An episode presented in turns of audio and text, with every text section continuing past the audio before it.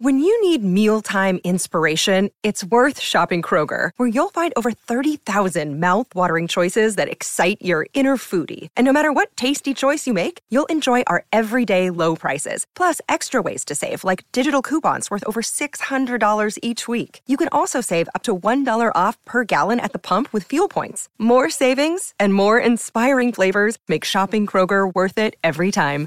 Kroger, fresh for everyone. Fuel restrictions apply.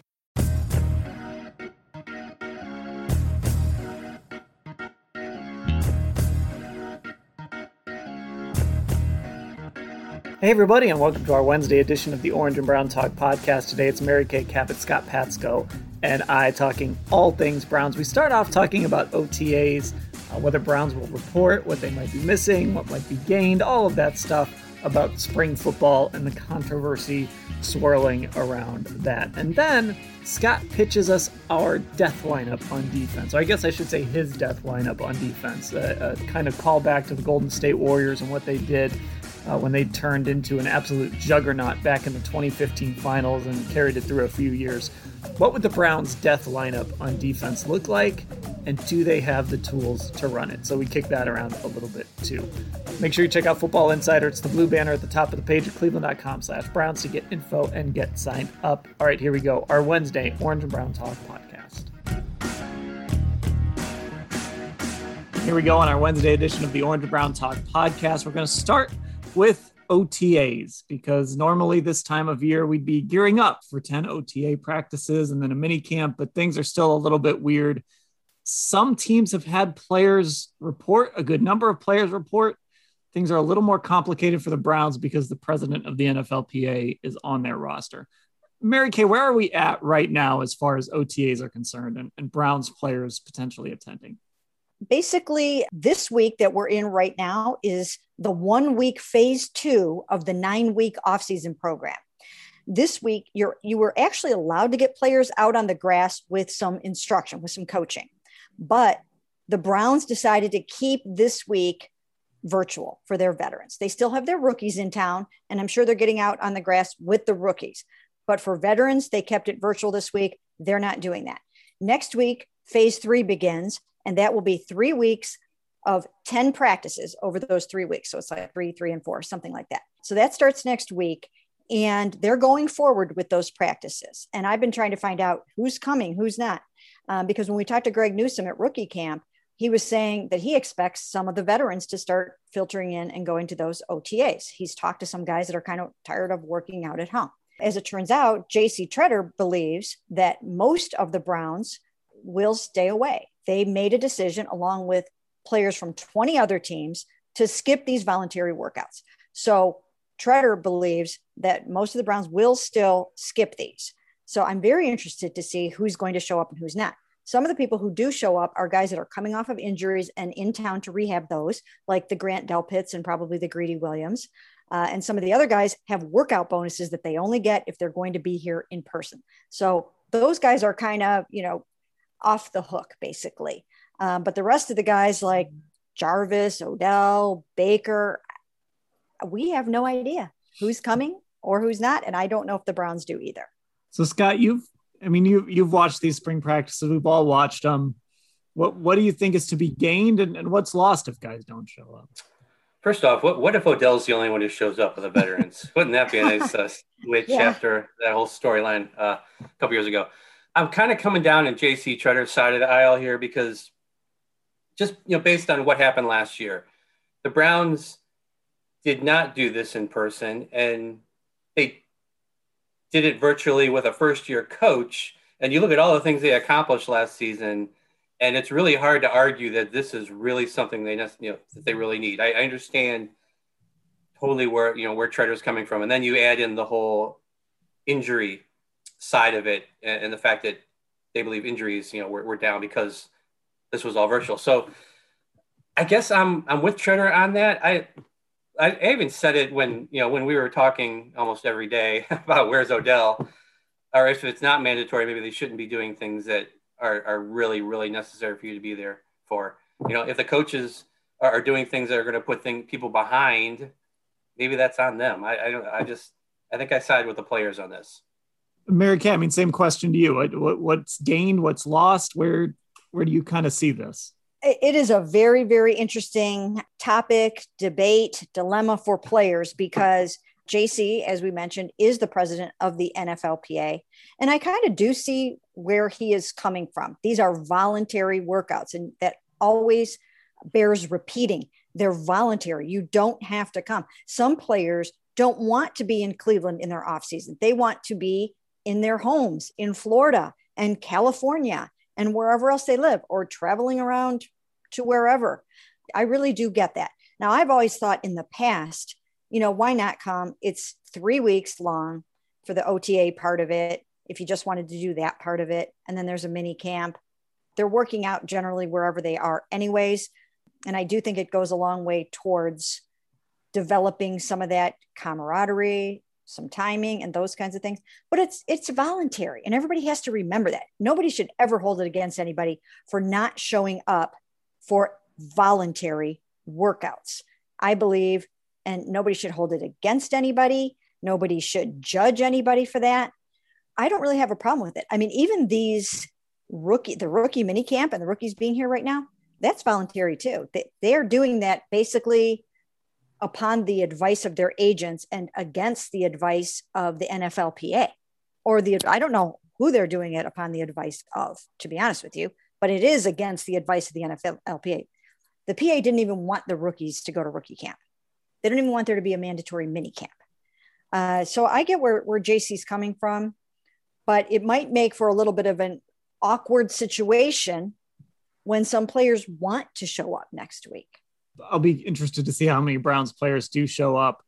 I think there's got to be some middle ground here somewhere that, that these two sides can come up with because I, you know, I do think we saw last year, and we've all, like I said, we've all watched these spring practices. We all kind of know sometimes you pick up on stuff, sometimes you don't, and how much is actually gained here and there.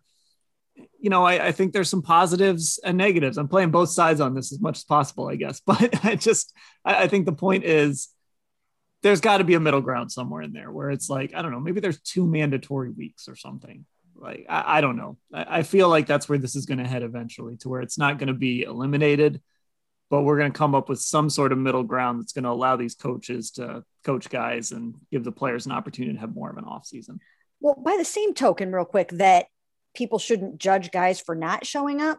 I don't think guys that decide to show up should be harshly judged for that either you know, I mean, I understand that these teams wanted to show solidarity and as a union they they wanted to affect change, but these workouts are you know, they're they're here for a reason. And if they want to get in good with their coaches and get ahead of the game and try to make sure that they're positioning some themselves well uh, to win a job or something like that, then I don't think that it should be viewed as they're crossing some kind of a line next week either. And and that you know that other teammates should be mad at them for doing that. So like you like you guys said i mean there should be some kind of a middle ground. It should be okay to do whatever you want to do. I think the middle ground is going to be like more classroom less on field or at least if you're on the field it's more walkthrough type of situations.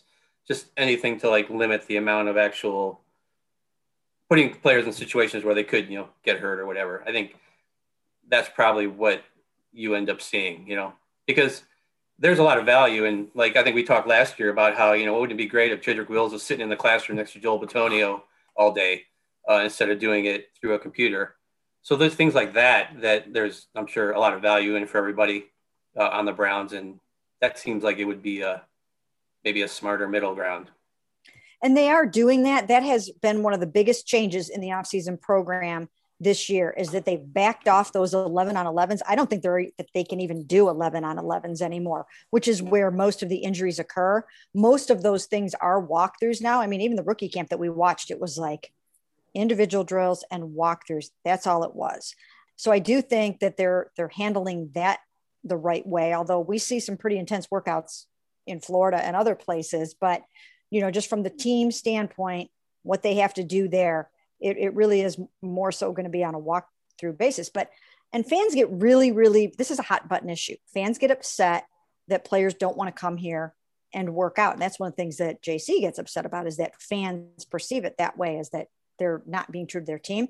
But think about it for any one of us. If we had, you know, let's say we have three weeks of vacation, and for two of those weeks, our company was offering an opportunity to come and do, you know, whatever for us, writing seminars and different, you know, things like that, workshops and whatever.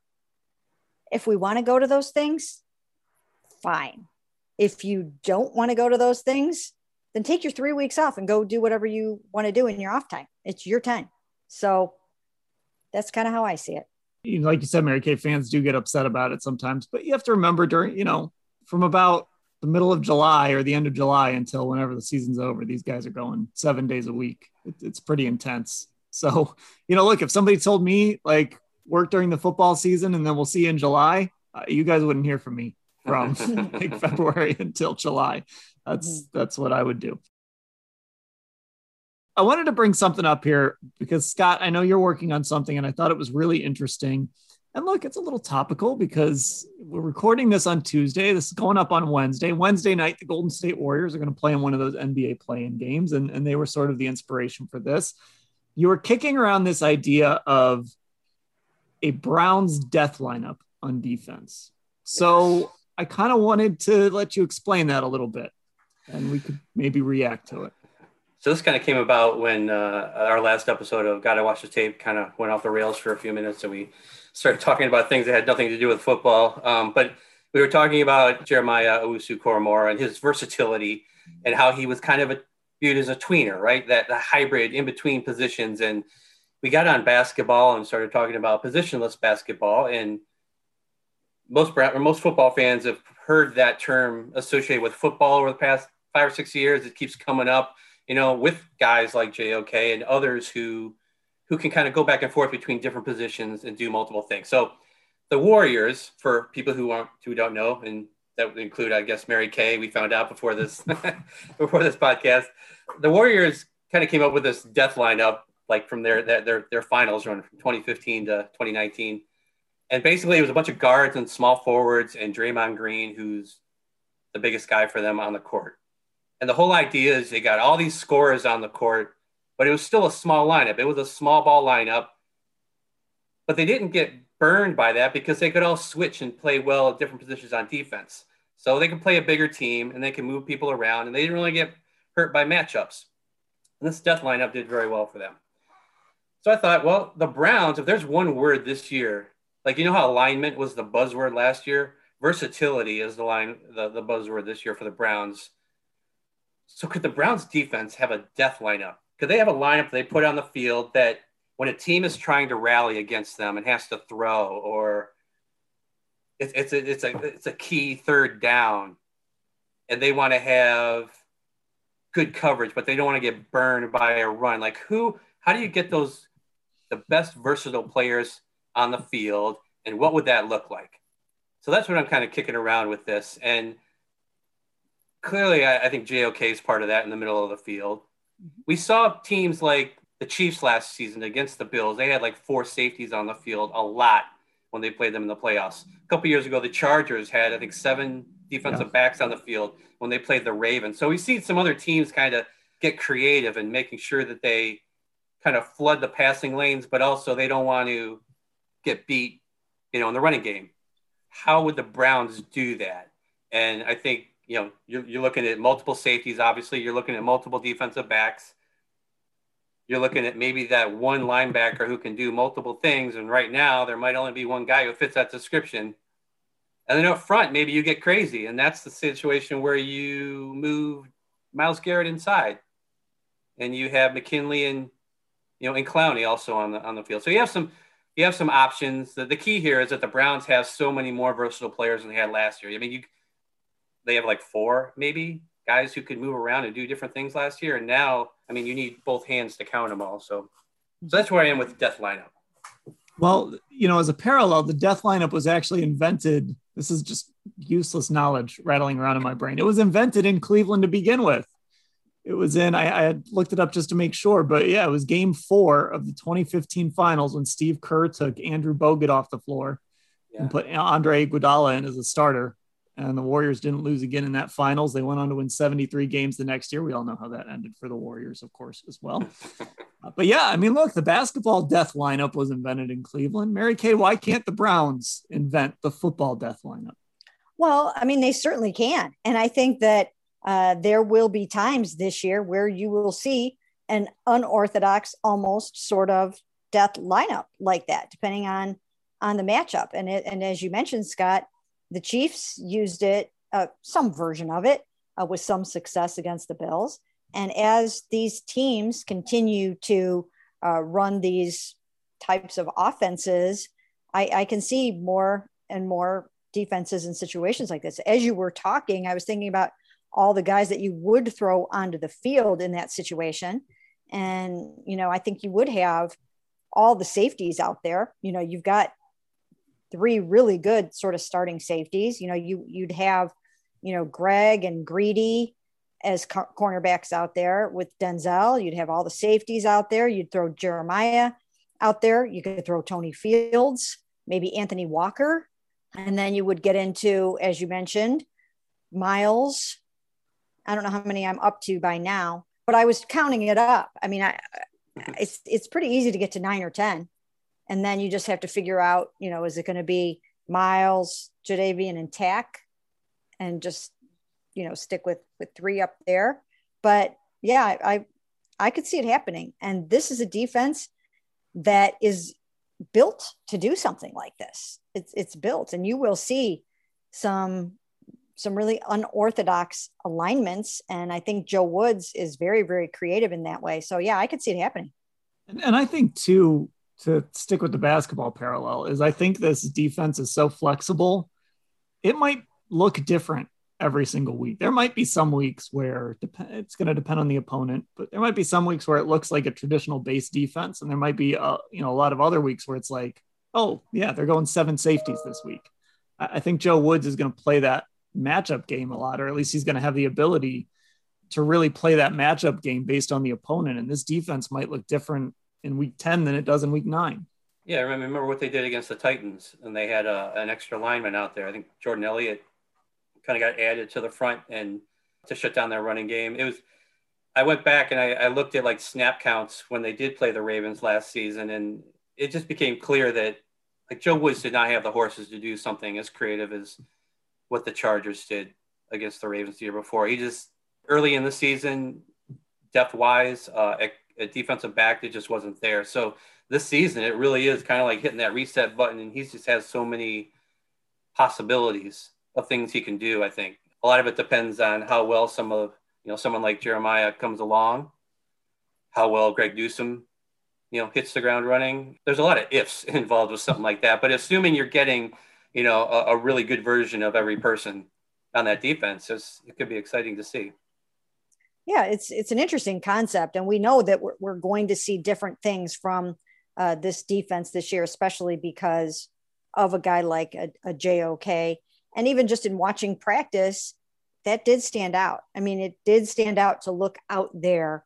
and see a linebacker in a safety body. I mean he's just he's in he's in a safety's body right? And you just have to kind of recalibrate your thinking a little bit on how this is going to go uh, because we're just not really used to seeing it.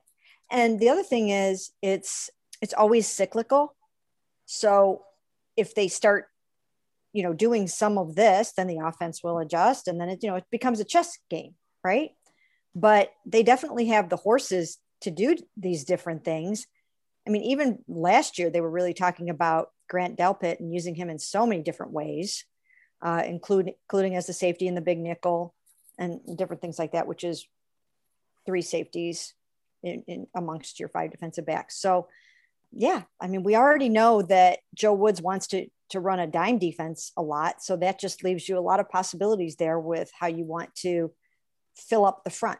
The only thing I'm missing right now is an actual name for something like this because I don't think you can use death lineup. Like, sure, the Warriors probably trademarked that, so it's got to be something else. Maybe I can come with something dog related. Uh, Puppies. Time I post the that. pup, the puppy lineup. all, all cuddle, no bark. That's right. I, I, it's it's really interesting when they remade the offense last year. I think we could all see how that offense was going to look, and now they've remade the defense, and I'm not sure if we know exactly how that looks. And I know one of the things that I I think I've referenced this tweet on the podcast. So I'm just going to read it here just so it's it's out there. Robert Mays tweeted this while the Browns were drafting. It said Andrew Berry has spent the past month following a step-by-step guide for how football geeks would retool a modern defense. It's like if NFL nerd Twitter ran the Browns. That was a, a complimentary tweet from Robert Mays, by the way. And that's sort of how I felt watching him put this together. Like this is, and Mary Kay, we've talked about this. Is this Joe Woods' vision for the defense? Or is this Andrew Berry's vision for what the defense should look like? And Joe Woods was kind of hired here because he's sort of aligned with that vision. I, I think it's probably a little bit of a combination of both, but I do think that he was probably hired uh, to align with the vision, and then they come his way too. You know, they'll do, you know, how he wants to do things, and and he will play these players that that they draft. But these guys are really excited about JOK. You could tell during practice just how excited they were to work with him, to watch his skill set, Joe came over there for a while. He had all this one on one attention. There were times where he, it was like one player and four coaches, right? Because they're excited and they got on that, that whiteboard right away. And, and that's why I think they ended up with the Tony Fields because they were so excited that they got this prototype and they want more of it.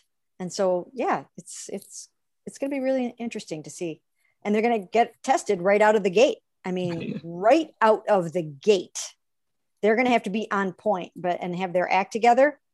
But i think they're going to give KC a real run for their money. Maybe it's paul DePodesta's vision. Maybe he's running around berea with data that shows that coverage has more value than pass rush. And that's why they got all these guys who can do multiple things on the back of the defense it's a possibility yeah and the other thing is the other thing is too that with all the the running quarterbacks that are so darn mobile. You know, it's not like these quarterbacks are just sitting ducks back there and you can just, you know, rush from the edge and you're going to get a sack. I mean, uh-huh. it's just not like that anymore, you know? So there we go. The the death lineup. Scott's going to have a story up on that at cleveland.com slash Browns here uh, at some point after you hear this. And of course, you can also sign up for Football Insider at cleveland.com slash Browns, as well as that blue banner at the top of the page. Uh, I think that'll do it for this edition of the podcast. Mary Kay Scott, I will talk to you guys later.